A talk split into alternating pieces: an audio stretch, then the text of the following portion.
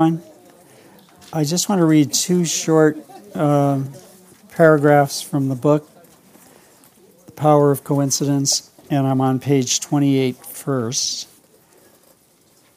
Everyone and every event in life's drama is part of the metaphor of our journey. The issue from an old relationship may not be how bad he was, but how much I needed to learn. Most of us keep meeting partners who show us exactly where our work is. Our wounds are openings into our missing life. Often, the only way a lost piece of ourselves or of our history comes back to us is through another person. The unknown is scary, so just the right people come along who help us go there.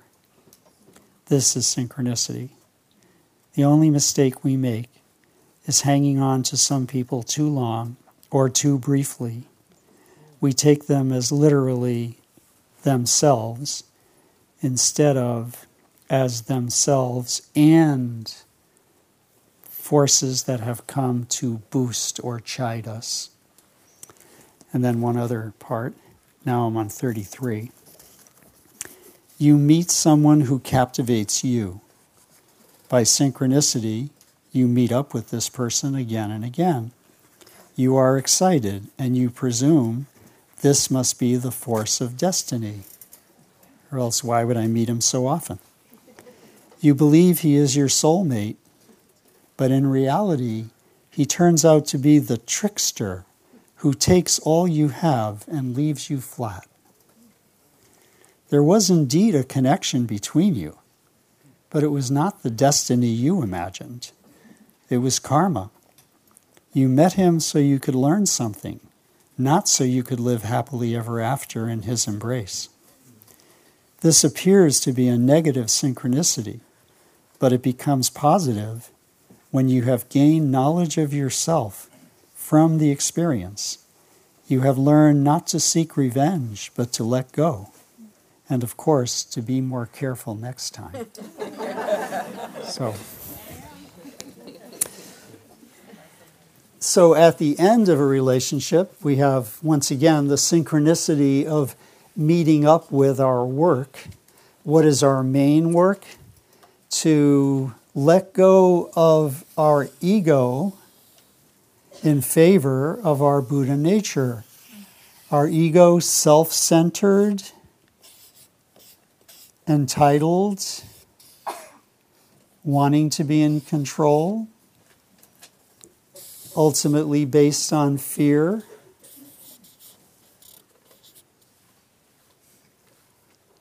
Our Buddha nature, committed to loving kindness, continually opening to wisdom. Bringing healing to ourselves and others. We have both dimensions in us. And the end of a relationship confronts us with the two options. Do I go with the ego's favorite sport, which is revenge for how I was disappointed or hurt? Or do I go with my Buddha nature and act with loving kindness from a place of wisdom so that healing can happen. And the fact that an ending could sometimes be very hurtful because the other person has found someone new, has been unfaithful, broken the trust. What is actually occurring is an opportunity to go through this without having ego at the helm. To go through this from the place of our true nature, our enlightened nature, the wisdom, love, and healing that's inside of us, to keep going there rather than to respond in kind, to respond with grudge, to come from a place of, How dare you do this to me, I'll get back at you. So, this is what I mean by everything, even an ending, is giving us an opportunity for spiritual practice. What is this spiritual practice? Very simple. It's to abandon the ego style in favor of a higher life that's in us, where love is at the helm. And of course, we're not fooled. The ego style of revenge is yet another way to avoid the real feeling that goes with any ending, which is grief. So, as long as I can be caught up in making this a messy divorce and getting back at her or him, then I put off the grieving part. Whereas to go into the grief, but to do so from a more spiritually aware place, makes the experience of the ending into something valuable.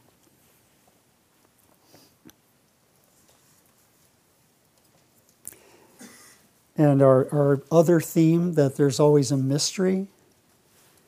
So in every ending, there's uh, something uh, that we probably will never fully understand. I'm thinking of that line from The Little Prince. It's such a secret place, the land of tears. How did he ever think of that? It's such a secret place, the land of tears. Like when you grieve the ending of your hopes, the ending of the expectations, the ending of the connection it's a bigger grief than just about this person. It is picking up on all the times that you were abandoned, disappointed, and hurt. It's gathering them all. And you don't even know which ones are included. That's why it's the grief is such a secret place, mysterious. But when you're willing to go there, then you have taken advantage of the coincidence between an ending and an opportunity.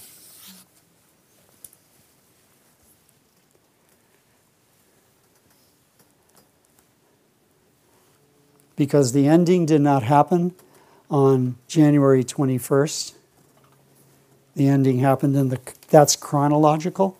The ending happened in the kairos, the special moment at which you were offered the chance to go beyond the ordinary ego set of responses. By ego, I mean egotistical.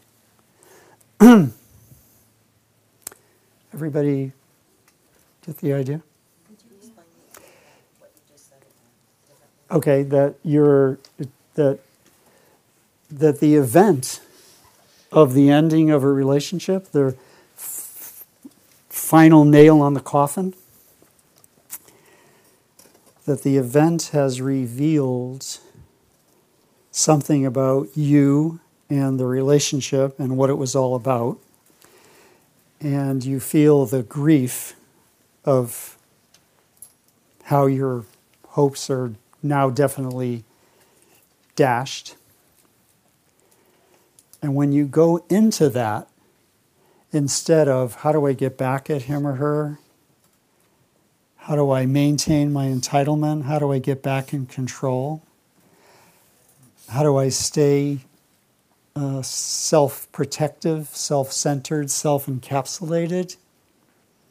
when you say, oh, this is my opportunity to go into a pure grief reaction, the kind of ouch that is not interrupted by blame,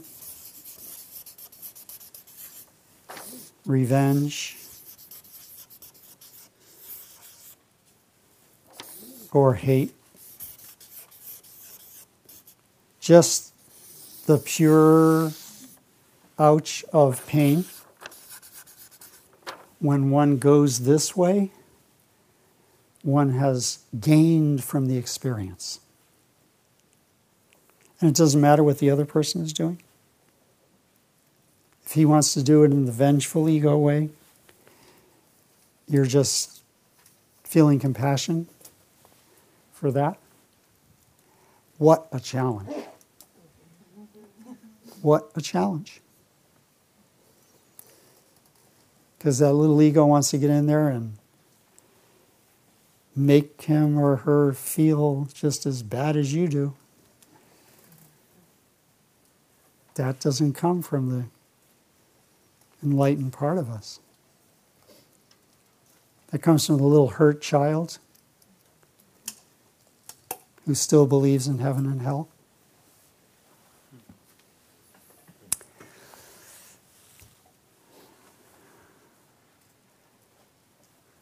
Okay, any questions about this part?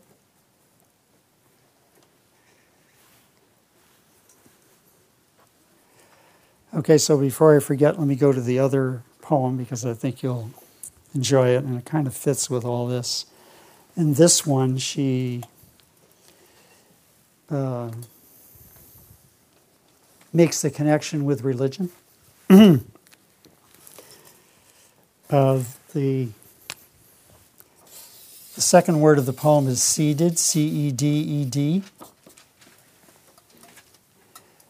Uh, ceded, like of, of one country cedes territory to another, it's to give up or give over.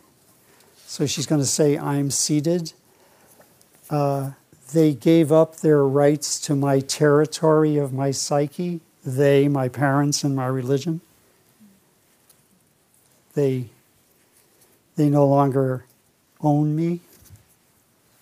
They ceded me back to myself. I'm ceded. I've stopped being theirs. The name they dropped upon my head with water in the country church is finished using now and they can put it with my dolls, my childhood, and the string of spools I finished threading too.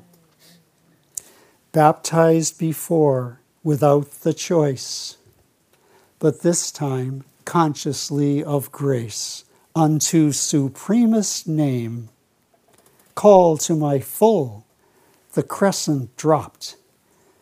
Existence's whole arc filled up with one small diadem.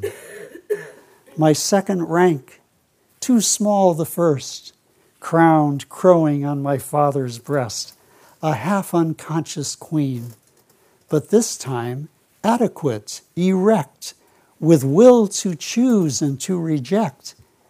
And I choose just a crown.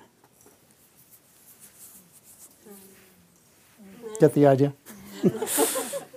So she's saying, Oh, they gave me the name Emily. That's just a little crescent moon. I want the full moon. I'm going to give myself my own name. They baptized me, they, they kept me uh, lying on my father's breast, depending upon him. I'm done with that. Now I'm standing up on my own. Imagine her saying this in Victorian times. Yeah. It's Emily Dickinson, and the name of the poem is I'm Ceded. So that would be an example of when you go into this, shall we say, more uh, liberated style. And that would be like the next step after the ending of a relationship. That would be your poem to recite. I'm no longer crown. I'm no longer crowned with a little crown and crowing on my father's breast like a little little bird. I'm no longer in that position. Now I'm free. I'm standing alone. Instead of I'm alone, lonely, it's I'm finally able to be my own self. This is the kind of freedom that we probably fear the most. Makes us wonder well, is this why I always wanted relationship? Because I was afraid to stand on my own? Brings up those kind of questions. And of course, you met just the person who would make you ask that question. so let's take a look at our uh, little set of um, comments, affirmations from our, our book, Power of Coincidence.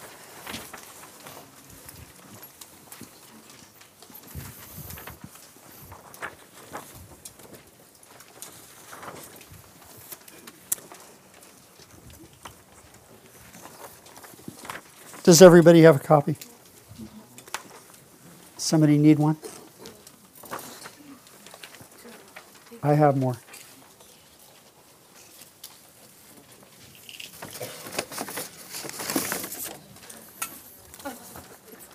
Your original copy's blessed because it was Oh, okay. Here you go. Thank you. Were there more? Thank you. Were there any more on the? There's one there. Can you get the one from her? And is there another one? Right there. Everybody now have one? It says affirmations when facing a predicament.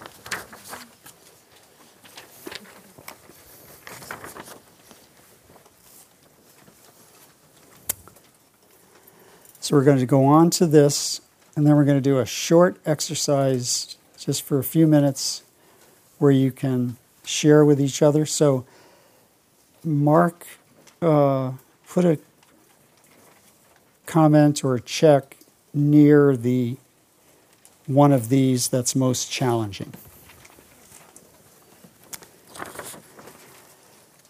As I summon up the courage to face things as they are, without self deception or wishful thinking, a light shines from events, and my predicament becomes a path. That's the coincidence. That the very predicament that I'm in is the path to my growth. So, in the sense, that summarizes all that we've been saying. The predicament, coincidentally, is the path, as opposed to the predicament interrupts the path. So, Dorothy, in the predicament of being locked into the room by the witch with the hourglass, uh, and her and the witch saying, "When that hour, when the sands run through, you'll be dead." That predicament was her actual path to liberation. Since all predicaments teach and awaken me, I can be grateful for them all. Imagine beginning to have gratitude for the predicaments because everyone offers the opportunity for spiritual practice and psychological growth. May not always see it right away, but it's in there. Therefore, I do not push my predicament away. I find a way to lean on it. Interesting, that word lean, find a way to lean on it. In other words, somehow it supports me because it opens up some new possibilities. I choose how do I do this? How do I lean? First, I choose to have no escape hatch. I'm not going to try to get out of this right away. I want to stay here long enough to see what it's really about and what it offers. I'm not trying to fix or control it. I'm just letting the chips fall where they may. Let's just see how this plays out. My yes to what is and to how I and others are is unconditional. In other words, I'm saying yes to the way this is, yes to the way I am, and yes to the way others are. This is how I lean on the predicament. Third way of leaning.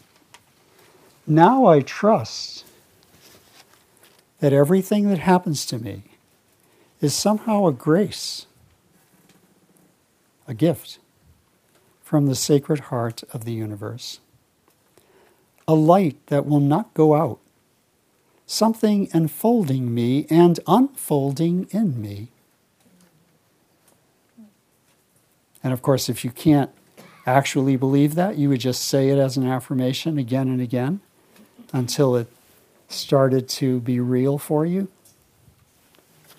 Because people walking around with that kind of trust are going to be stronger in the world than the ones who say this. Nothing that happens gives me any grace at all. Every light will go out. Nothing is unfolding me, and I'm not unfolding at all. That's not going to get you anywhere. So you may as well do this one, whether you believe it or not. and the, also, the way I lean on my predicament, I say yes to the path with heart. I got that phrase from Jack Kornfield from the book. That the path that has heart in it, like at the end of a relationship, the one that has heart is the one with no revenge, no grudge, no resentment. I want to say yes to that path. And then finally, we how do we go to the path with heart? We bring loving kindness into our practice and we say, by the way I handle this predicament, may all beings, not just me, may all beings be happy and free of fear. They no longer fear their predicament. May all people find the path to unconditional acceptance and contentment. The very thing I was looking for, may they all find it. When you open it up that way, that's leaning on the predicament. Lean, get support from as opposed to, I hate it. I've got to get out of this. Everybody following so far? So, if you could just, we're just going to do this for about five minutes. I'll ring the bell when the five minutes are up, and each person take a couple of minutes each and just say to your partner, just the person next to you, uh, which one of these touches you or is a challenge for you. Okay? You can begin now.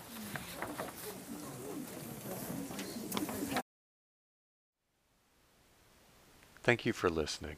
To learn how you can support the teachers and Dharma Seed, please visit dharmaseed.org slash donate.